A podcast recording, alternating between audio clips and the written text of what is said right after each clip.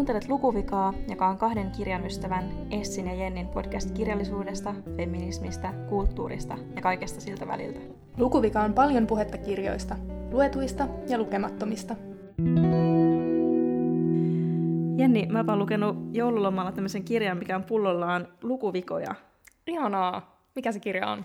Tämä on Ville Juhani Sutisen Vaivan arvoista, esseitä poikkeuskirjallisuudesta, tuore Finlandia-voittaja. Wow. Haluatko kuulla lukuvikoja täältä?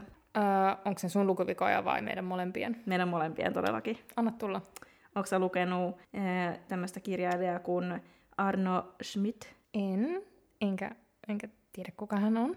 Ota mä katson, että oliko se oikeasti sen niminen. Ei, mihin se katosi. Joo, Arno Schmidt. No kerro minulle hänestä. En mä tiedä hänestä itsekään, vaikka mä oon lukenut tämän kirjan, mutta hänellä on tämmöinen kirja kuin Bottom Stream. Mm-hmm. Ää, ei ole siis suomennettu englannin kielellä on kyllä tullut. Hyvin Joo. kokeellinen kirja. No ihmekäs, kun ei olla luettu. Jep. Onko sä lukenut tämmöistä kirjailijaa kuin Dorothy Richardson? En. Onko sä koskaan kuullut hänestä? En. Onko sä kuullut tämmöistä kirjailijasta kuin Marguerite Young? En. Sitä alkaa tulla paha mieli. Entä Rebecca West? En. Heitä ei kuin helpompi. Henry James? Joo. Onko sä lukenut Henry Jamesia? No en todellakaan, mutta mä en kyllä osaa nimetä myöskään mitään, mitä hän on kirjoittanut. Hän on kirjoittanut äh, tällaisen kirjan kuin... Mm. Siis moniakin kirjoja. Yllättäen. Really? Miksi mä en muista mitään? Nämä on niin paskasti nimetty nämä luvut, että ei. Äh, hän on kirjoittanut esimerkiksi The Wings of the Dove, The Ambassadors, The Golden Bowl. Nämä on siis tämmöinen kolmen romaanin trilogia, jossa on yhteensä 1655 sivua. Mulla on nyt jotenkin tosi sellainen niin kuin epäsivistynyt olo ja myös sellainen tunne, että on, omista niin opiskeluista on aika pitkä aika, koska ei niin kuin, tiedä mitään enää. Mutta tämmöistä sä oot kuullut Mm. Karamatsovin veljeksi. Nämä kaikki on siis mun lukuvikoja. En ole lukenut sattuneesta syystä, koska esimerkiksi nämä kaikki kirjat on ihan hiton pitkiä. Nämä on kaikki, jos ei ihan tuhat sivuisia, niin melkein ja reippaasti yli. Suuret, suurin osa näistä kirjoista on myös tämmöisiä, ehkä niinku, ei, pel- ei ihan sisällä kanonissa, vaan jopa sieltä niinku kanonin reunamilta. Mutta tämä, sen takia tämä onkin hirveän kiinnostava tämä kirja, koska en tiedä näistä mitään aikaisemmin. Mutta mikä ton kirjan aihe on? Tämä on siis, käsittelee siis sitä, miksi ihmisiin tämmöiset pitkät ja vaikeat kirjat. Niin joihinkin ihmisiin. Niin joihinkin ihmisiin, ei, ei, ei niihin ihmisiin, jotka täällä ovat, mutta tota, eli tämä Ville Juhani Sutinen on siis lukenut erityisesti koronan aikaan, sattuneesta syystä, kun on paljon aikaa ja voi keskittyä ehkä tämmöisiin projekteihin, niin hän luki tämmöisiä tuhottoman pitkiä kirjoja ja analysoi näitä tässä teoksessa ja myöskin siinä sivussa ö, käsittelee muita lukemiseen ja kirjallisuuteen liittyviä mielenkiintoisia teemoja, niin kuin esimerkiksi kanonin, miehisyys, ää, äänikirjat, ääneen lukeminen ää, ja niin sella- sen sellaiset asiat. Kiinnostavaa. Ja onko Ville Juhanilla jotain hot takesia esimerkiksi äänikirjoihin tai kanoniin liittyen? Tässä yhdessä eh, itse asiassa oli se joka käsittelee Karamatsovin veljeksiä, joka on siis ilmeisesti semmoinen teos, jota on osittain kirjoitettu siitä kulmasta, että se sopii erityisen hyvin äänen luettavaksi. Mm-hmm. Ja itse asiassa tämmöinen niin kirjallisuudesta nauttiminen niin, että sitä luetaan yksin omassa poterossa hiljaa, hiljaa niin kuin mielessään, niin on aika tämmöinen uusi ilmiö, että aikaisemmin kirjallisuutta kulutettiin niin, että luettiin paljon enemmän ääneen, niin kuin ihan vaikka perheen kesken, ei pelkästään niin, että aikuiset lukee lapselleen, vaan ihan vaikka se oli semmoinen kes- perheen keskeinen ajanviettotapa. Ja tässä siis puhutaan siitä, että miten kirjallisuus on muuttunut tämmöiseksi yksin harrastettavaksi toiminnaksi, vaikka siitä voi tietenkin keskustella ihan julkisesti ja muutenkin, mutta siis niin se äänen lukeminen on vähentynyt ihan hirveästi. Ja ö, tässä vähän niin kuin verrataan siihen, että no joo, nyt on taas äänikirja buumi, että eikö se ole sitä, että kirjahan siinä luetaan ääneen ja se voi kuunnella. Mutta sekin on kuitenkin semmoista niin kuin yksityistä Mm. tekemistä. Aika harvoin ehkä monet kuuntelee silleen niin kuin kimpassa jotenkin. Totta. Ja Okei. Toisaalta tässä myös äh, todetaan, että ää, äänikirjan kuunteleminen ei ole sama asia kuin lukeminen. Hot ja, take. ja sinähän olet samaa Minä mieltä, samaa eikö mieltä. niin? Kyllä. Joo, vitsi kun mä löytäisin nyt sen kohan, missä se sanottiin. Niin, no täällä esimerkiksi Ville Juhani kirjoittaa siis, että äänen lukemisen kulttuurinen merkitys hiipui viime vuosisadan puolivälistä lähtien. Kyse oli median ja kulttuurin muutoksen ohella yleisen kirjallisuussuhteen muutoksesta. Kirjat merkitsevät nyt enemmän yksityistä viihtymistä tai itsensä jalostamista, ja niin teos kuin, lukijan, teos kuin lukijakin kääntyvät ikään kuin sisäänpäin. Ja tässä puhutaan teknologiasta, ja täällä mainitaan Laura Lindstedin tämä vuonna 2019 Helsingin Sanomien essee, jossa hän Mm. lässäsi äänikirjoja. Kiinnostavaa. Ää, ja sitten Ville Jooni sanoi, että äänikirjabuumi on kasvattanut kirjojen suosiota ja myyntiä. Se ei silti ole pelkästään hyväksi kirjallisuudelle. Osa korvilla lukevista etääntyy lopullisesti kirjoitetusta tekstistä. Lisäksi kuuntelu suosii helppoa ja kompaktia muotoa ja vaikuttaa tätä kautta siihen, millaisia teoksia julkaistaan ja kirjoitetaan. No just tätä hot takea mä Niin. odotin sieltä. No tämä se oli itse. Mm. No mutta, hän saattaa olla oikeassa. Niin minä luulen kanssa. Tuo esse oli myös siitä jännä, että siinä tosiaan puhuttiin siitä, että kun oli äänen lukeminen aiheena myöskin Karamatsomin veljesten ohella, niin siinä kannustettiin lukemaan ääneen se kappale, tai siis tuo esse, niin luin sen itselleni ääneen. Ai, Se okei. oli aika jännää. Mä siis joskus hyvin harvoin, jos luen runoja, niin mä tykkään Mm. lukea niitä ääneen, koska siinä tulee jotenkin se eri, tai en mä tiedä, eri fiilis, kun lukee niin kuin Joo, sen oman pään sisällä. jep. Hmm. Mä oon myös nähnyt jossain kirjagrammissa, että jotkut yli-ihmiset saattaa lukea niiden puolisoiden kanssa silleen niin kuin iltaisin vaikka toisilleen, ja sehän olisi tosi ihanaa. Niin, Mutta jos me luettaisiin kotona, niin mä lukisin jotakin Manchester United elämäkertaa ääneen. ei niin ihanaa. niin, Joo. not so funny. Mutta, mm, eli ton kirjan aihe on siis se, että onko se, tai siis onko se vaivan arvoista lukea sitten jotakin vaikeaa tai pitkää Niin. tekstiä, mihin hän päätyy. Että kyllä.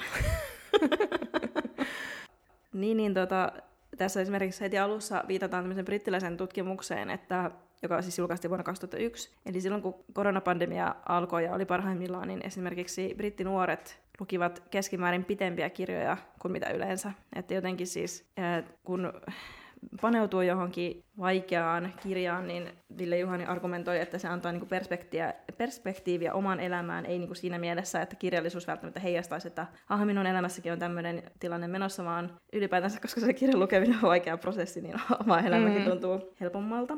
Voin kyllä samaistua, koska luin itse koronan aikaan yhden ainoan pitkän kirjan, joka oli, en koskaan muista, onko se sadan vuoden vai tuhannen vuoden yksinäisyys. sadan vuoden yksinäisyys. Ja tota, kyllä se auttoi todellakin perspektiiviä elämään, Mm. että se oli todella raskas kokemus ja sen jälkeen arvostin niin kuin, lyhyitä Mm. kirjoja vielä enemmän. Mutta on myös mun mielestä kiinnostavaa, että, että BookTokhan nousi samaan, tai siis koronan aikaan myös. Ja siellä ei ehkä niin kuin tällaiset hirveän pitkät ja vaikeat kirjat No ole ei välttämättä erityisen. se The Tea, niin siinä mielessä myös kiinnostava toi Mm. tutkimus. Onko sä vielä lukea sieltä jonkun? Mm, joo, mä en tästä taas. Miksi mä en ole alleviivannut täältä? No, se on kiva aivojumppaa etsiä niitä. Ei nyt ole vaan kuulijaystävällistä. No mikä se oli? Referoi se. No kun en mä muista. se oli ehkä se, mitä mä yritin äsken referoida silloin, että, että elämä tuntuu helpommalta, kun on lukenut jotakin vaikeaa, mutta mä en ole ihan varma, menikö se oikein. Mm. Mutta sitten sä puhuit myös jotenkin siitä, että siitä, no en mä en enää muista mistä. Mutta silloin ennen kuin me alettiin äänittää, niin sä puhuit siitä, että se oli se meidän aasisilta. En mä muista. Okei. Okay. Mä syytän itseäni tästä. No, joka tapauksessa siis tämän kirjan pointti ei nyt ole siis se, että vain paksut ja pitkät ja vaikeat kirjat ovat niin kuin oikean kirjallisuutta ja kaikki muu on niin kuin lukematta paskaa. Ja itse asiassa tässä vähän niin kuin argumentoidaan myös sen puolesta, että vaikka tosiaan pitkillä kirjoilla on se vaikea maine, mistä me ollaan aikaisemminkin täällä puhuttu, että varsinkin niin kuin miesten kirjoittamat kirjat, jotka ovat siis yleensä kookkaampia kuin naisten kirjoittamat kirjat, ja sitten niillä ehkä on myöskin semmoinen maine vaikka jollain David Foster Wallacella, että ne on jotain mutkikkaita superkirjoja, niin mun mielestä tässä kirjassa oli kivasti myös puhuttu siitä, että että pitkiä kirjoja ei kannattaisi pelätä sen takia, että ne olisi jotenkin kauhean vaikeita, vaan ne vaatii vaan siis niin kuin perslihaksia, että jaksaa lukea sitä, että siis niin kuin keskittymiskykyä, mitä tietenkään kenellään ei nykyään enää ole. Ja ylipäätänsä semmoinen, että että vähän tässä niin argumentoidaan myös sen puolesta, että ehkä meidän kannattaisi niin kuin ihmiskuntana myös joskus vähän paneutua joihinkin asioihin, ja että vaikka näissä on sellaisia asioita, mitä, mitkä vaatii ehkä semmoista kulttuurista kirjallisuuden ymmärrystä, niin se on, ne on kuitenkin sellaisia asioita, mitä aika moni voi myös hankkia puurtamisella. Tietenkin on mahdollista, että ei voi hankkia, mutta ehkä sitten ei ole niin kuin, tarvi lukea paksuja kirjoja, jos ei, ei halua tai voi, mutta siis kuitenkin varmaan aika monella on niitä kykyjä. Ja öö, että toisaalta niin kuin, ei, ole, ei, tarvi, ei näitä tarvitse niin mystifioida sillä lailla, että kirjallisuus on aina hienoa mysti, mystistä taidetta, joka on ää, niin hienoa, että sitä ei voi ymmärtää, vaan kyllä taide on yleensä sellaista, jonka voi ottaa myös haltuun, että ei sitä tarvitse niin mystifioida joksikin elämää suuremmaksi asiaksi sinänsä. Ja sitten tässä myös puhutaan siitäkin, että no tässä on kolme naisen kirjoittamaa kirjaa, loput on miesten kirjoittamia kirjoja, ja myöskin siitä ihan, että miten kulttuurisesti jo Virginia Woolf totesi, että naisella pitää olla oma huone ja oma aika eikä keskeytyksiä, että voi kirjoittaa ylipäätänsä minkään kirjan, että sen takia naisten kirjat varmaan onkin yleensä aika pieniä, koska naisten elämässä on niin paljon muitakin keskeytyksiä ja tässä on, on tosiaan kolme naisten kirjoittamaa kirjaa, jotka on jääneet tämmöiseen yleiseen kirjallisuuden kanoniin ää, mies, ver, miesvastineiden varjoon. Esimerkiksi tämä Dorothy Richardsonin Pilgrimage-kirja on niin kuin, ää, voisi olla kanonissa vaikka Marcel Proustin kadonnutta aikaa etsimässä kirjan veroinen niin kuin superkirja, mutta sattuneesta syystä ei ole. Mm. Mutta mun mielestä tuo on kuitenkin aika lohdullinen viesti se, että ei tarvi mystifioida noita paksuja kirjoja tai niinku pelätä niin. niitä. Ja jotenkin esimerkiksi mä en tiedä kuvataiteesta mitään, tai no olen kyllä käynyt taidehistorian kurssin, mm. mutta siis en oikeasti mitään. Mutta kyllä mä silti käyn museoissa ja kyllä niin. mä silti niinku tykkään katsoa vaikka kuvataidetta ja mä en ajattele niistä silleen, että, että mun pitäisi jotenkin niinku tietää tästä tai jotenkin saada tästä hulluna irti, mm. vaan että siitä voi niinku ottaa sen, mitä itselle saa, niin mm. ehkä pitäisi myös suhtautua tällaiseen suureen taidekirjallisuuteen niin. samalla tavalla tai paksuihin kirjoihin. Niinpä. Ja sitten toisaalta, niin kuin mä luin jostain ehkä Goodreadsista myöskin tämmöisen kommentin tosiaan, että tämä kirjan, kirja tuntuu elitistiseltä sen takia, että nämä on tämmöisiä kirjoja, mikä esimerkiksi on suomennettu, mikä on ihan ymmärrettävää, että en mäkään niin kuin ala lukea jotain bottom streamia alkuperäkielellä saksaksi, kun se on tyylin mm. ilmeisesti mahdoton kääntää juuri millekään kielelle, koska sen kielileikyttely on niin monitasoista, että onhan se niin kuin, ehkä kaikki kirjat ei ole saavutettavia, mutta jotenkin Ää, jotenkin tuossa tuli semmoinen lohdullinen ajatus kuitenkin kirjallisuudesta ja lukemisesta. Jota, mm. Ja sitten mun mielestä ihanaa, että ylipäätään tuo kirja on voittanut Finlandian, koska että se niin kuin, tuo kirjallisuutta ja kirjoja näkyväksi niin kuin ihan yleisestikin. Mm, kyllä. Mutta mietin nyt tässä, että no ylipäätään tästä nyt monologista niin tuli mieleen, että, että nämä kirjat, joita tässä kirjassa esiteltiin, niin tosiaan ovat ehkä tämmöisen niin kuin klassikon maineessa tai ainakin siellä klassik- klassikkojen liepeillä, mutta toisenaan vastinparina, niin mietin, että tästä elitismin näkökulmasta, että, että toisaalta niin kuin ne, mitkä myy nykyään eniten maailmalla, mm. niin on hyvin viihteellisiä kirjoja. Varsinkin niin kuin, jos onnistuu tulemaan sensaatioksi TikTokissa, niin ihan varmasti ää, myy paljon ja saa paljon lukijoita, niin että voiko tämmöiset viihdekirjat niin kuin, on, toimiiko ne tämmöisen niin porttihuume, porttihuumeena tämmöisten kovempien huumeiden mm. pariin, ja onko hyvä asia, että viihdekirjat menestyy? Mitä sä ajattelet? No mä pidättelen täällä itseäni, koska musta tuntuu, että viime jaksoissa mä oon aika paljon puhunut just siitä, että nykyään en ole enää kirjallisuuselitisti ja minulle käyvät kaikki genret ja Sama. olinpa joskus tyhmä, mutta nyt mun täytyy ehkä vähän pakittaa, koska minä, kuten sinä, olemme molemmat lukeneet tämän hetken It-kirjan, eli Colin Hooverin It Ends With Us, joka on just, tota, joka on just suomennettu nimellä Se päättyy meihin. Ja tota, mä en itse asiassa nyt edes muista, että, että mitä mieltä sä olit siitä, mutta mulla ainakin heräsi siitä todella vahvoja tunteita. niin musta tuntuu, että me tehtiin joskus syksyllä jakso, mm. jossa me hehkutettiin sitä, kun me oltiin menty TikTokiin ja oltiin ihan päissään siitä. ja mä olin silloin kesällä lukenut tuon kirjan ja siis mä luin sitä siinä viihdekirjallisuusgenressä ja, ja kyllä mä sen luin silleen niin kuin tyylin kahdessa päivässä. Niin kyllä mä silloin niin kuin siitä sen kanssa viihdyin, mutta eihän se nyt silleen mitä nyt sanoisi silleen poliittisesti korrektisti, niin mitään semmoista niinku suurta kirjallisuutta ole kyllä. Mm. Että en mä usko, että siitä tarvitsisi kirjoittaa niinku vaivan arvoista esseitä. Joo, ja siis tota, mullahan on tapana muutenkin aina liioitella ja sanoa, että mä vihaan jotakin asiaa, vaikka mä en oikeasti niinku, I just mildly dislike them, mutta siis silloin kun mä laitoin sulle kun mä olin lukenut sen It Ends With Usin ja sulkenut sen takakannen ja laitoin sen viestin, että mä vihaan tätä, niin silloin mä tarkoitin sitä oikeasti. Mutta no nyt, niin. nyt mun tunteet on vähän niinku rauhoittunut, mutta kyllä mä edelleen olen niinku, niinku suoraan sanottuna aika järkyttynyt siitä. Ja siis pahinta siinä ehkä oli se, että se oli mun mielestä vaan tosi huonosti kirjoitettu. Ja äh, Hesarissa oli ihan vasta se juttu TikTokista ja co ja mä olin ihan järkyttynyt, kun oliko se Miina Supinen, Joo. joka tämän nyt on kirjoitti, niin totesi siinä, että puhtaasti kirjallisilla mittareilla Hoover on selvästi taitavampi kuin esimerkiksi takavuosien suosikki E.L. James. Ahaa. Ja mä oon kyllä eri mieltä tästä. Onko lukenut E.L. James? En, mutta mä oon silti eri mieltä. mm.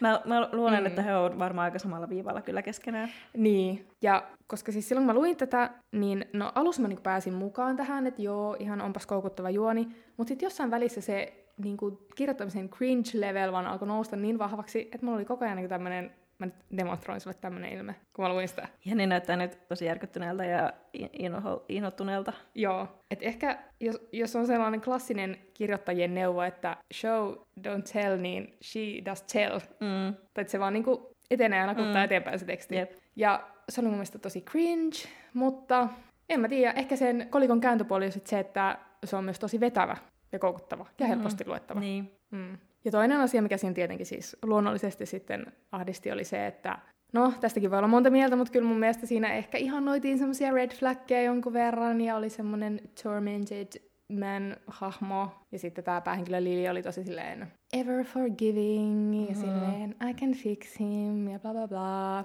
Sen enempää tässä spoilaamatta, jos kukaan tota, tai siis on vielä joku, joka ei ole tätä lukenut, mutta niin sitten tämä niinku johti näihin pohdintoihin taas, että et joo, että hän on tosi suosittu kirjailija ja varmaan maailman menestyneimpiä kirjailijoita tällä hetkellä niin kuin myyntilukujen perusteella.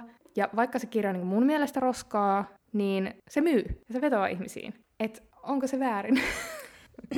niin, niin. Mm. Et, kun mä vähän väitän, että kun on esimerkiksi ollut nyt tämä keskustelu ehkä viimeisen puolen vuoden aikana esimerkiksi siitä, että kun vaikuttajat kirjoittavat kirjoja, niin onko se kirjallisuutta, ja jos, jos vaikuttajan kirja kuitenkin saa jonkun lukemaan, niin eikö se ole vain hyvä asia, ja sitten hän voi alkaa lukemaan muitakin kirjoja, koska lukeminen ja kirjallisuushan on kriisissä koko ajan.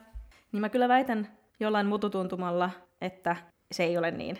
Että, mm. että se, joka haluaa lukea sen vaikuttajan kirjan, niin se lukee sen vaikuttajan kirjan ja ehkä toisen vaikuttajan kirjan, eikä varmaan mitään muuta. Ja se, joka lukee, tykkää lukea Coho-kirjoja, niin se lukee nämä kaikki Coho-kirjat ja jotain E.L. James-kirjoja. Ja niin en mä tiedä, onko se nyt sinänsä väärin, mutta tai, tai siis en tarkoita sitä, että viihdekir- ainoastaan viihdekirjallisuuden lukeminen olisi väärin, mutta kun mä oon nähnyt esimerkiksi nyt omassa arkielämässäni, että tosi monet nuoretkin, siis ihan todella nuoret lapset ja nuoret lukee näitä Kohon kirjoja, niin se on kyllä musta vähän huolestuttavaa, koska öö, niissä tosiaan ei ole kovin terveellinen se parisuhdeideaali, eikä se esitä sitä niin kuin mitenkään kriittisessä valossa tai pikemminkin niin kuin ehkä päinvastoin. Että vetoaako niin. semmoinen jotenkin ihan hirveästi nuoriin, ja onko se hyvä, jos se vetoaa, koska siis meidän nuoruudessahan taas Twilight oli tämmöinen mm, kirjasarja, kyllä. missä nyt kun sitä miettii, niin on myös silleen, että mitäs helvettiä. Ja tässä on siis hämmentävän paljon samaa kuin Twilightissa niin tässä jep, kirjassa. Jep. Mm. Ja niin kuin, että nykyään kun miettii sitä, että joku Twilightin Edward väijyy Bellaa mm. makuuhuoneen nurkassa ja vaan silleen, että hyi saatana. Mm. niin, ja silloin ehkä monet ajatteli, ehkä varmaan itsekin, että onpa se niin romanttista. Ja... Mm. No, niin. Että niin. et onko tässä nyt jotain mätää? En minä tiedä. Niin. Ja sitten sit mun mielestä niin tässä ehkä jotenkin hämmentävää oli se, että mun mielestä sitä väkivaltaa kuvattiin, tässähän on siis, niin kuin, en tiedä tuliko todettua, mutta parisuhdeväkivalta, iso teema, niin silleen jotenkin tosi melodramaattisesti. Ja sitten mä tunsin pienen piston sydämessäni, koska esimerkiksi Pieni elämä, mikä on siis meidän suuri suosikkikirja, niin kyllähän siinäkin kuvataan niin kuin dramaattisesti väkivaltaa, ja mä en koskaan ajatellut sitä hirveän ongelmallisena silleen niin kuin oman lukukokemuksen kannalta. Ja sitten mä mietin, että mikä ero näissä sitten on. Mutta mun mielestä jotenkin pienessä elämässä oli kuitenkin, tavallaan sillä oli tarkoitus, että sitä väkivaltaa kuvattiin silleen niin kuin tosi eksplisiittisesti silleen isommassa kuvassa, koska siinä, sillä kirjalla ehkä minun mielestäni oli silleen kaunokirjallista arvoa myös, ja jotenkin ajateltu se kokonaisuus, että no, tämä on vähän niin kuin tämmöinen aikuisten satu, ja tässä kaikki vähän niin kuin käännetään vähän liikaa kaakkoon. Mutta jos mä vertaan tähän kirjaan, niin mielestäni tässä se on tavallaan vain itsetarkoituksellista mm. ehkä se melodraama. Mm. Saatan olla jäävi puhumaan, koska siis mä en pääse yli mun pieni obsessiosta, mutta, mutta sitten siinä palataan taas siihen, että pieni elämä on tavallaan korkeakirjallisuutta ns, ja sitten mm. tämä on viihdekirjallisuutta. Mm. Mutta mä oon tosi tota, conflicted tästä niin, koko en mäkään tiedä. Mm. Mun mielestä tässä on monta asiaa pohdittavana, ja, ja en tiedä, onko tässä oikein ja väärää, mutta... Mutta vielä yksi kysymys sulle, no. liittyen myös tuohon vaikuttaja-asiaan, koska mun mielestä siinä Hesari-jutussakin puhuttiin siitä, että, että tämä on sitten taas vaan naisvihaa, että kun mm. niinku, tota, tämä on tällainen naisten dominoima ala tämä viihdekirjallisuus ja naiset kuluttaa sitä ja naiset myös on iso kuluttajavoima, mikä näkyy vaikka tässä Colin Hoover-ilmiössä. Mm. Niin, et onko se naisvihaa, jos sanoo, että tota, ähm, tämä ei ole väkirjallisuutta? No ei ole. Voi siis, mielestä. Jossain määrin mm. mä tunnistan tuon, että, että just vii, vii, naisten, erityisesti naisten kuluttamalla viihteellä on hyvin pitkälti semmoinen leima, että se on jotain hupsua ja hölmöä ja höpsöä ja, ja sisällötöntä ja niin kuin, ei arvostettavaa, koska toisaalta joku, jotkut dekkarit on ollut miesten tämmöinen perinteinen laji ja en mä tiedä, onko nekään yhtään sen niin kuin laadukka, laadukkaampia kuin romanttiset kirjatkaan, koska romantiikkahan on siis niin irrallaan jostain tosielämästä, mm-hmm. toisin kuin murhat, niin no joo, mutta siis niin kuin, jos joku asia on huono, niin sitten se on huono. Mun mielestä on voisi printata huoneen tauluksi. Jep. Tai niin. siis vähän sama kuin, että jos vaikuttajia ylipäätänsä kritisoi, mä en tiedä miksi mä puhun näistä vaikuttajista, mutta mm. silleen, että, että onko joku kaiken oman elämän kaupallistaminen silleen eettisesti kestävää millään kannalla, niin sekin on naisvihaa, koska naiset, vaikuttajat on suurimmaksi naisia, mutta... Niin, ehkä se naisvihakortti on silleen helppo heittää pöytään sitten, jos ei ole valmis niin kuin, tavallaan mm. syvällisempään analyysiin aiheesta. Niin. Mutta no. Niin, mutta mm. mä en kyllä tiedä, mistä, mistä se myös johtuu, että, että kun tämä on vaikka Koho on nainen ja hän kirjoittaa naisista naisille. Ja toisaalta se on ihan hirveä se, just se väkivalta, mikä siinä kuvataan. Ja silti naiset lukee niitä silleen ihan himona. Niin kertooko meistä naisista jotakin jotain? No kun nimenomaan, tässä on se pointti, mitä mietin yksi päivä, että kertooko se jotain niin edelleen meidän kulttuurisesta ympäristöstä, mm. että onko naiset, tai siis en puhu naisista, mutta silleen, että onko edelleen semmoinen niin jotenkin outo patriarkaalinen ajatus siitä myös naisten keskuudessa niin kuin kiinnostava ja yleinen, että tämmöiset niin jotenkin uhkaavat miehet on sellaisia kiinnostuksen niin. kohteen arvoisia tai kiinnostavia. Onko? Koska mun elämässä ei ole, mutta onko, onko se? No, niin. Mä luulen, että, että miksi, tai kun mm. joskus ollaan ehkä pohdittu sitäkin, että miksi mm. naiset niin kuin viehättyy just näistä pahoista miehistä mm. ja pahoista pojista ja semmoisista, jotka mm. kohtelee huonosti, niin, äh, niin ehkä se liittyy siihen, että kai meidät naiset silleen niin kuin kulttuurisesti kasvatetaan, että ensinnäkin se mies niin. Niin kuin on, että mihin mm. niin kuin pitää jotenkin tarrautua ja semmoinen pitää saada. Ja toisaalta sitten miehet ehkä kasvatetaan siihen, että, että sitä sitoutumista pitää niin kuin vältellä. Mm. Ja, ja, tuota, ja sitten myöskin, että, että monet ehkä jää sitten jotenkin psykologisesti, tämä on nyt siis kyökkipsykologinen analyysi, mutta mm. eh, niin kuin koukkuun sellaisen suhteeseen, missä kaikki ei ole hyvin, koska aina välillä saa sen ihanan jonkun mm. huomionosoituksen, joka pitää siinä koukussa, ja sitten saa mm. hirveätä paskaa, ja sitten tulee taas se hyvä koukku, ja sitten niin kuin, eh, se arvaamattomuus niin kuin jotenkin saa pysymään siinä tilanteessa, mm. vaikka kaikki tietää, että se on paskaa. Ja sen takia ihmisten on vaikea lähteä huonoista parisuhteista, koska on jotenkin koukussa siihen hetkelliseen hyvään, mikä aina välillä tulee semmoinen niin palkinto. Mm. No, mutta se on Ymmärrätkö ihan... mitä mä tarkoitan? Niin, siis ihmisen peruspsykologia niin, varmasti, että niin. se myös toimii niin. Musta oli myös outoa, että tuossa kirjassa oli lopussa sellainen epilogi tai sellainen, niin missä mm. kirjoittaja itse kertoo, että miksi hän on kirjoittanut tämän kirjan, mikä siis johtuu niin kuin hänen omista kokemuksistaan. Niin musta on myös, tai mitä mieltä saat siitä, että niin kuin tai mulle tuli siitä sellainen fiilis, että hän on halunnut kirjoittaa tämmöisen NS-opettavaisen tarinan tai tällaisen, niin kuin, tai kun kirjoittaja sitoo sen niin kuin omiin kokemuksiin niin vahvasti, koska me ollaan totuttu siihen, että nykyään vaikka autofiktio on muotia ja ihmiset, tai siis kirjailijat ei koskaan halua olla silleen, joo, tämä kertoo mun elämästä, vaan ne on aina silleen, tämä on autofiktiota. Niin hän kertoo suoraan, niin kuin, että tämä tavallaan liittyy mun elämään, mikä tuo siihen mun mielestä semmoisen opetuksellisen aspektin, mikä on aina vähän silleen blah, Mm. Tai että, aa, että tämä oli niinku kirjoitettu niin. tämä mielessä. Ja mun mielestä vaikka siinä oli ihan niinku kaunis ajatus hänellä, niin mun mielestä se ei kyllä niinku tavoittanut maaliaan sitten se kertomus niin. lopulta. I don't know. Totta. Se oli vähän outoa. Olisi mm. vaan jättänyt sen niinku... Mm. No ylipäätänsä se, olisi toi voinut ehkä olla joku semmoinen opettavainenkin tarina, mutta ehkä siitä myös se epäuskottavuuden yksi taso oli myös se, että kun tämä mies oli silleen joku aivokirurgi ja niin. hän oli ihan vitun rikas ja... Lihaksikas. Niin, mm. ja komea ja hänellä oli äh, sisko ja hänen sis, siskon mieskin oli jotenkin vitun rikas mm. ja ne kaikki mm. eli jotain semmoista high lifea. Mm. Että, ja varmaan se mies sitten pääsikin kuin koira veräjästä sen takia, että sillä oli nämä kaikki muut hienot ominaisuudet. Mm. Jos olisi ollut joku ta- tavan talla ja kadun mies, joku mm. semmoinen perus IT-tranonomi Pertsa, niin, mm. tai joku työtön make, niin se olisi varmaan niin kuin, ollut heti silleen, että hyi saatana niin. se mies, mutta koska sillä oli näitä muita avuja, niin... Ja ehkä just tuossa myös tiivistyy se, että minkä takia tämä mun mielestä ei tavallaan tavoittanut sitä maalia, eli mm. tämä ei ollut mikään empowering tale niin kuin väkivaltaa kohdanneille mm. naisille, oli se, että no nyt mä spoilaan tämän lopun. Anteeksi vaan, jos ette lukenut. Nyt korvat Skippaa, kiinni. jos ei halua tietää.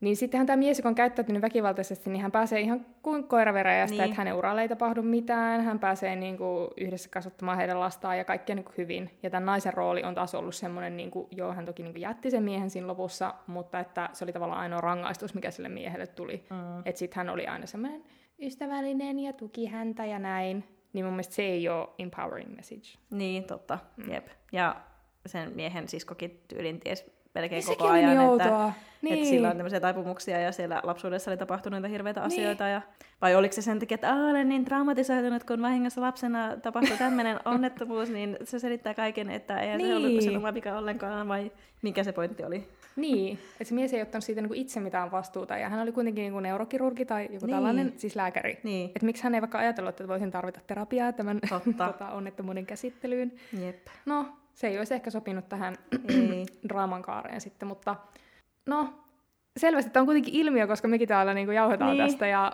ja varmasti, että kirja nousee ilmiöksi, niin sen täytyy herättää suuria niin. tunteita, oli ne sitten äh, vihaa tai niin. rakkautta, mutta että en tiedä. Mä jään mielenkiinnolla odottamaan, niin. että tuleeko tässä Suomessakin sitten niin BookTokin ulkopuolella mm. joku hitti vai oliko se mm. peak season tässä. Niin. Mm. Musta on silleen Öö, kun me ollaan joskus aikaisemmin täällä puhuttu tosiaan näistä viihdekirjoista, ja musta tuntuu, että mä oon joskus silleen suitsuttanut, että Aa, mä oon tosiaan tullut niin viihteen suureksi ystäväksi. Mm. Ja nyt on silleen, hyvin saatana, olipa kauhea Sä kirja. Sä oot laadukkaan viihteen ystävä. Aa, niin niistä jotenkin niin kuin, kun itsellä siinä niin kuin, naisten kirjoittamassa viihteessä niin kuin, e, niin kuin elokuvissa kiinni ja sitten näissä kirjoissa niin kuin vetoaa just se, että ne on jotenkin silleen, niin kuin, kuitenkin naisyleisölle suunnattuja, että, että siinä vähän niin kuin jää se miehinen osio pois, koska miehet ei esimerkiksi kuluta näitä viihdekirjoja mm. tai elokuvia siinä ainakaan niin kuin ihan hirveästi, niin että se on jotenkin semmoinen oma naisten maailma. Mutta sitten musta tässä kanssa tuntuu, että se vähän oli kuitenkin semmoinen miesten maailma sitten kuitenkin. Niin, totta. Koska mä oon myös äh, niinku huomannut, ja ehkä sunkaan ollaan puhuttukin tästä, että miksi mä vaikka, miksi mun ikuisesti lempielokuvia on jotkut romanttiset mm. komediat, niin siksi, koska ne on semmoisia ns. turvallisia tiloja, missä naisille ei tapahdu mitään hirveän mm. pahaa. Ja... ja ne on päähenkilöitä. Niin. Niillä on luonnetta ja luonteen piirteitä. Niin, ja sitten siihen voi vaan niinku tuudittautua. Mutta tässä kyllä pelattiin myös semmoisella siis toksisella maskuliinisuudella niin, tosi kyllä. paljon, että sillä oli iso rooli tässä kirjassa, ja siksi tämä ei ehkä tuntunut semmoiselta turvalliselta viihteeltä naisille. Öö, oletko lukenut muutakin Colin Hooverin kirjoja? no olen. Kerropas niistä. No mä luin siis ton Verity-nimisen mm. kirjan. Sekin on vissiin tulossa suomeksi. Mm. Öö, MP? No, siinä nyt ei ollut semmoista mm, minun mielestä samantasosta niin tämmöistä väkivalta, väkivalta juttua, mutta se oli kans siis, siis ne henkilöt oli niin kökköjä, Mm. Ja se on myös kirjoitettu siis samaan tyyliin. Että se, on, se kyllä alkoi siis heti tosi vetävästi, koska se alkaa sillä, että päähenkilö on New Yorkissa kadulla ja joku mies jää auton alle ja sen kallo murskautuu ja se kuulee, kun kuuluu cracks ja verta roiskuu sen päälle. Että se on heti silleen, niin että oho. Ja öö, sitten se kertoo siis tämmöistä kirjailijanaisesta, joka, öö, jonka mies palkkaa kirjoittamaan tämmöisen vammautuneen vaimonsa kirjasarjan loppuun. Tämä vaimo on se Verity. Mm. Hän on supersuosittu kirjailija, jolla on pitkä kirjasarja, joka on siis jäänyt kesken. Ja se vaimo on ollut auto ja on niin kuin elossa, mutta ei pysty siis kirjoittamaan. Ja he asuvat uskomattomassa kartanossa jossain, jossain Anteeksi, ja... siis, äh, siis se nainen on ollut auto-onnettomuudessa, mutta kuka se alun auto-onnettomuusuhri oli? Se oli siis joku random dude. Ah, okei, okay, joo. joo. Mutta se ehkä viritti semmoisen, tässä on kyllä vähän tämmöisiä niinku, mm. ähm, mysteerin henkisiä sävyjä tässä kirjassa. Ja sitten tämä Verit, ei Veritsi, vaan siis, mä en nyt muista mikä sen kirjailijanaisen nimi oli, siis sen, joka palkattiin tekemään se juttu, mutta se muuttaa siis sinne taloon, koska se, sillä, se sai häädön ja näin. Ja sitten se kirjailija naisen mies on tietenkin uskomaton hottis. Joo. Ja niillä on heti silleen Kemia. kemiaa. Ja, mm-hmm. ja tämä kirjailija nainen elättelee toiveita, että niillä olisi jotain juttua. ja mm-hmm. sitten se menee sinne Veritsin työhuoneeseen ja löytää sieltä ne Veritsin kaikki suunnitelmat, mitä se on ajatellut kirjoittaa. Ja myöskin semmoisen salaisen käsikirjoituksen, jota se alkaa lukemaan. Ja se onkin tämmöinen vähän niin kuin päiväkirjamainen ää, tai elämäkertamainen kertomus siitä, siitä mm. kun se on tapannut, tavannut tämän miehensä, sen nimi, miehen nimi on siis Jeremy, ja sitten mitä pidemmälle se sitä lue, lukee, niin sitä synkemmäksi ja kauheammaksi se menee. Okay. Ja sitten tämä nainen on tietenkin silleen, että oh my god, en voi kertoa sille miehelle, että mitä hän se ajattelisi. Ja sitten myöskin herää epäilystä, onko se Verity oikeasti loukkaantunut, onko se oikeasti tajuissaan, hiippaileeko se siellä pitkin sitä kartanoa. Kuulostaa ihan yhdeltä kirjalta, jonka olen lukenut joskus. Missä oli hullu nainen ullakolla. Ah, totta muuten, joo. Onko ja... siinä vähän tämmöisiä goottilaisen kauhun elementtejä? No ehkä tavallaan joo. Mm. Ja sitten ää, niiden, sen perheen lapsille on siis käynyt kahdelle kaksoistytölle, on, ne on molemmat siis kuollut eri tavoilla. Ja siellä on yksi lapsi jäljellä ja mitäs niille lapsilla on oikeasti tapahtunut. Ja sitten siinä käy sellainen twisti ja sitten ei ole ihan varma, että mikä, mikä, mikä lienee totuus lopulta, mutta niin. Mutta on aika kamalaa, että mä, samalla kun mä tästä tuomitsin, niin mä mm. huomaan, että kun sä kerrot tuota juttua, niin mä olen kerro lisää. Mutta musta tuntuu, mm. että ehkä olisi niinku pitänyt jättää toi It Ends With Us lukematta ja lukea tämä Verity, koska... Sä suosittelet sitä ennemmin. Ehkä joo. Mm. Että siis... Niin. niin, no mutta jos Colin Hoover jotain osaa, niin ainakin kirjoittaa niinku vetävän niin. juonen. Joo. Hmm, en mä tiedä, onko siinäkään mitään väärää. Ei. Kirja oli paska, mutta vetävä juoni oli hyvä. Sitten se, siinä, no sen täytyy sanoa sisältövaroitus, siinä on mm. ihan vitusti panemista siinä kirjassa. Sanoiko sä just vitusti panemista? Saako tässä sanoa niin? uh, ja siis mm. jossain määrin niin kuin se voi olla hyväkin asia, mutta mm. kaikista ironisinta on se, että kun tämä kirjailijanainen lukee Verityn tätä omaa elämäkerrallista käsikirjoitusta, missä se Verity kuvailee, kuinka paljon ne panee sen miehen kanssa mm. missä asennoissa. Ja, niin kuin, really? Joo, ja sitten se, se nainen on itsekin silleen, että hohojakkaan, että enpäs nyt jaksaisi lukea näitä panokohtauksia. ja itse siinä lukiessa myös silleen, niin. että, no, mutta ehkä siinä on sellainen metataso. Niin, mm. onko se tahallinen vai tahaton, en tiedä. Mm, niin, okei. Okay. No mutta siis lukekaa Verity mieluummin kuin It Ends With Us. Joo. En mä tiedä, tarviiko niitä kun... Niin nyt kun me ollaan spoilattu molemmat, niin, niin kenenkään ei tarvitse, tarviiko, mutta mm. jos haluatte. Mut kiinnostavaa. Mutta minä olen lukenut myös muita kirjoitokirjoja, jotka Aha. ovat oikeasti hyviä. No niin. Et ei nyt dumata niinku no, kaikki niistä jotain. No, mä sain just ennen loppuun Daisy Jones and the Six-kirjan, joka on siis Taylor Jenkins Reidin kirja, ilmestynyt suomeksikin jo ehkä vuosi niin, pari sitten. ei ole mikään ihan uusi Se ei ole ihan uusi, ja mä oon tosi late to the party, mutta mä rakastin tätä kirjaa. Ja niin kuin mä sanoinkin sulle, niin mä luulen, että tai siis silloin kun syksyllä mulla oli pitkään noitakausi, mm. meillä molemmilla oli, mm. niin nyt mä luulen, että mun noitakausi saattaa vaihtua niin kuin 70-luvun rockmusiikkikaudeksi. Ah. Tämä on mun uusi persoonallisuus. Ja mun oli pakko lukea toi, koska tuo on ollut mun hyllyssä, no siis, en mä tiedä, vuosia. Mutta eikö Pari vuotta. 70-luvun muodista ja noidista ole paljon samaa? On, niinpä. Mä voin Niinpä. yhdistää ne. Niin. Mm. Mutta tästä on tulossa TV-sarja. Mm-hmm. Niin mä olin sille, että mun on pakko lukea tota, tämä kirja ennen kuin se tulee. Koska mä näin jo netissä jotain niin kuin promokuvia siitä, ja ne näytti niin ihanilta ne kaikki kuvat. Mistä palvelusta se tulee se sarja? No se tulee Amazon Primeilta, että se on varmaan sit pakko niin kuin siksi aikaa mm. ottaa joku kokeilujakso.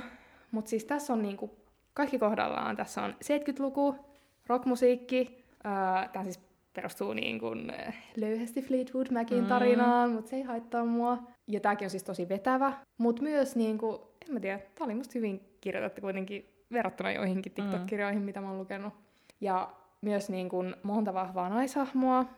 Ja vaikka toi Daisy Jones on niin kuin tietenkin tästä päähahmo, tämä rockbandin keulakuvanainen.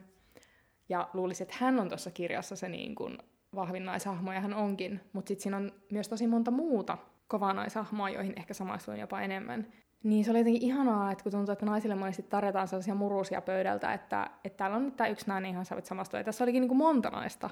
Ja oikeastaan ne miehet jäi ehkä vähän silleen niin kuin taustalle, mm. ainakin mun lukukokemuksessa. Niin minä rakastin tätä, ootan TV-sarjaa ja olen fani.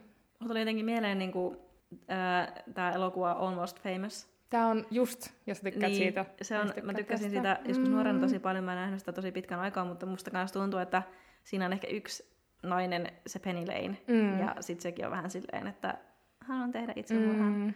Yep. Niin, ja ne muut on vähän semmoisia groupie bändäri-hahmoja siellä taustalla, että, mm. mutta sekin oli silleen aikansa mm. tuote, mutta kiva, että on vähän tämmöistä muutakin näkökulmaa. Niin, ja toki siis ei tämäkään ole ehkä vapaa semmosista tota sen ajan asenteista välttämättä mm. tai toksisista suhteista tai muusta, mutta kyllä niitä kuitenkin käsitellään mun mielestä freesimmin kuin vaikka Cohon mm. käsissä. Että I like it. Ja mä aion nyt lukea myös kaikki muut Taylor Jenkins mm. Reading kirjat. Minäkin aion. Mm, joskus. Ihan varmasti. ja musta on ihanaa, että sillä on tää tämmönen... Oma universumi. Niin, missä nämä kaikki kirjat tapahtuu ja se Famous Women Quartet, mihin kuuluu just nämä Seven Husbands of mm. Evelyn Hugo ja Malibu Rising ja mm. mitä näitä on. Pidän tästä. Mutta sä luet ton seuraavaksi sitten. Mä luen sen seuraavaksi. Mä on siis luvannut lukea sata kirjaa tänä vuonna. Että... Oho, wow. Mä en ole luvannut mitään, mutta mulla on vähän semmoinen haave, että se sata voisi ehkä täyttyä. Niin. Koska viime vuonna mä luin ehkä joku lähemmäs 80 kirjaa. Herregud. Ja mua harmittaa ihan hulluna, että mä luin sen Hania Yanagiharan To Paradise, Aa. koska jos mä en olisi lukenut sitä, niin. niin mä olisin varmaan päässyt siihen tavoitteeseen, koska niin. mulla meni niin. kuukausi siinä. Jumaliste. Mm. Mutta katsotaan, mitä tästä tulee. Onko sulla vielä TikTok-kirjavinkkejä? Mä just sheimasin sua tänä aiemmin siitä, että sä oot ostanut tosi paljon Apua. TikTok-kirjoja. Mutta kirjojen ostaminen on eri harrastus kuin kirjojen Se lukeminen. on aivan täysin eri harrastus. Niin, mulla tulee aina se, että mun on pakko saada nyt tää mm. luettua, koska mä oon myös semmoinen, niin kuin, äh, joka lukee niin kuin, mielialan ja innostuksen mukaan. Niin, fiilispohjalta. Mm. Niin sitten mulla tulee aina se, mä oon muutenkin ehkä monesti semmoinen, että nyt mun on pakko saada se, ja sitten mm. mun pitää saada se, ja sitten kun mä saan sen, niin mä silleen, nytkin kiinnost, kiinnostaakin joku muu. Niin, niin totta. Niin, mulla on, mulla on siis se, Evan Hus, se Seven Husbands of Evelyn Hugo siellä kirjahyllyssä, mm. ja kaikkia muitakin. Mm. Mutta olen joitakin lukenutkin, mitä mm. mulla on itsellä. En mä nyt muista niitä. no o, niin, meneekö tämä liian pitkälle, jos mä alan tässä jotakin selostaa? Kerro vaan. Voi editoida. niin, no mä luin siis tota, no yhden TikTok-kirjan äm, ennen joulua. Ähm, mä tykkään siis hirveästi niistä Emily Henryn kirjoista. Mm. Ja osa niistä on tullut suomeksi ja osa ei. Ja mä luin siis äh, semmoisen kirjan, jolla on itse asiassa kaksi eri nimeä. People we meet, we meet on vacation tai You and me on vacation. Ai, mä en tiennyt. Joo, siis okay. mä en tiedä, mä luin vissiin sen You and me on vacation. Tai siis, en mä tiedä, onko se joku UK mm. ja niin kuin, niin, USA, niin kuin, jotkut Joo. eri versiot, mutta siis sama kirja. Ja mm. mä kyllä tykkään niistä Emil Henryn kirjoista ihan tosi paljon. Niissä on myös kohtalaisen samat asetelmat silleen kaikissa, mm. mutta jotenkin niissä on aina silleen tosi semmoista witty band, banter. Joo. Ja niin kuin, musta ne keskustelut ja sanailut on aina semmoisia, niin kuin, mikä vaikka jostakin co kyllä puuttuu ehkä. Joo, totta. Ja, ja, ja mm. E- ehkä niissä, niin kuin, niissä hahmoissa, varsinkin niissä naishahmoissa, on kuitenkin enemmän sävyjä. Ne miehet on niissä monesti mm. sillä kohtalaisen samanoloisia, Joo. mutta mm, ne on aina semmoisia vähän jäyhäkasvoisia, joista sitten siis, semmoisia jäyhiä miehiä. Siis mä luin sen yhden kanssa, tota, täydellinen päivä Joo. suomeksi, eli Beach Read, Beach Read. joo. Niin tota, mä kyllä kanssa tykkäsin siitä, ja se oli tosi sweet ja romantic mm. ja just sellaista hyvää viihdettä. Mm. Mutta mä olin niin että mä alan kiljua kohta, jos se vielä kerran sanoo, että et, et sillä miehellä oli joku tällainen joku toispuoleinen hymy. Joo, tai tällainen. crooked smile. Joo, se oli koko ajan siinä. Mm. Siis mä näin TikTokissa mm. äh, semmoisia videoita, missä kun on tämmöisiä niinku kirja äh, kliseitä just, että crooked mm. smile ja Joo. he grinned and äh, jotakin niinku vähän virnistit mm. ja hän valahti punaiseksi Joo. tai jotakin niinku tämmöisiä, mitkä toistuu tosi usein, niin sitten oli silleen jostakin tunnetuista julkisnäyttelijöistä mm. mukaan niin etsitty mm. eri klippejä ja silleen sovitettu se niiden, niin kuin ne ilmeet niihin BookTok-kliseisiin, niin se oli jotenkin hauska. Joo. Et Mut ehkä, kirja... se, ehkä ne oikeasti voi, joku voi virnistää, mutta niin. en tiedä, mitä se tarkoittaa oikeasti. Mutta... Ja siis vaikka noin Emily Henritkin, mitä siis olen lukenut ton yhden, niin niissä on tollaisia mm. kliseitä, niin mä kuitenkin pidän niitä silleen niin kuin ihan hyvänä viihteenä. Niissä on kuitenkin ehkä mm. vähän myös semmoista pyrkimystä johonkin semmoiseen ää, ää, niin kuin syväl- syvällisiin tasoihinkin. Mm. Ja niin kuin esimerkiksi tässä You and Me on Vacation, vai mikä nyt tämä nyt onkaan, niin, mm. niin tässä on tämmöinen ystävä, tämä on niin kuin Friends to Lovers mm. trooppi, Joo. ja tässä on tämmöinen mies ja nainen, ja he on aina siis käyneet joka kesä jossain tämmöisessä matkalla yhdessä, ja jossain välissä heillä on ollut vähän niin kuin sutinaakin, mutta sitten ei koskaan niin kuin silleen sen enempää, mutta kaikki tietää, että ne on rakastuneita toisiinsa mm. ja kaikki tietää, että niitä pitäisi mennä yhteen. Niin sitten, että siinä vähän niin kuin perusteltiin myös siinä lopussa sitten, että miksi, miksi ne on niin kuin jahkaillut silleen mm. niin kauan, että se nainen oli sitten mennyt terapiaan ja sitten ymmärtänyt itsestään tämmöisiä puolia, niin mun mielestä siinä on ihan semmoinen niin kuin pyrkimys johonkin niin. syvälliseen aspektiin. Todellakin, ja just tämä um, Beach Read, tai täydellinen päivä, mm. niin siinäkin oli mun mielestä sellaista niin kuin, en mä tiedä, tai siis jotenkin just niin kuin psykologisesti selitettiin sitä, että minkä takia mm. hahmot käyttäytyy niin kuin käyttäytyy, mm. ja se oli uskottavampaa kuin, no nyt mä taas niin. sen go home, mm. mutta esimerkiksi silleen, että lapsuudessa oli trauma ja siksi olen hullu sekopää. Mm. Et joo, ja nyt mä kyllä ehkä haluaisin lukea myös sen, onko se Book Lovers? Mm. Se on ihana kirja. Ai sä lukenut senkin? Joo. Joo. Ja Emily Henryltä tulee siis ehkä tuossa helmi, maalis, huhtikuussa niin uusi kirja. Okei. Okay. Semmoinen kuin Happy Place. Ihanaa. Ja siinä on semmoinen pariskunta, jotka on jo eronnut, mutta he lähtee mm.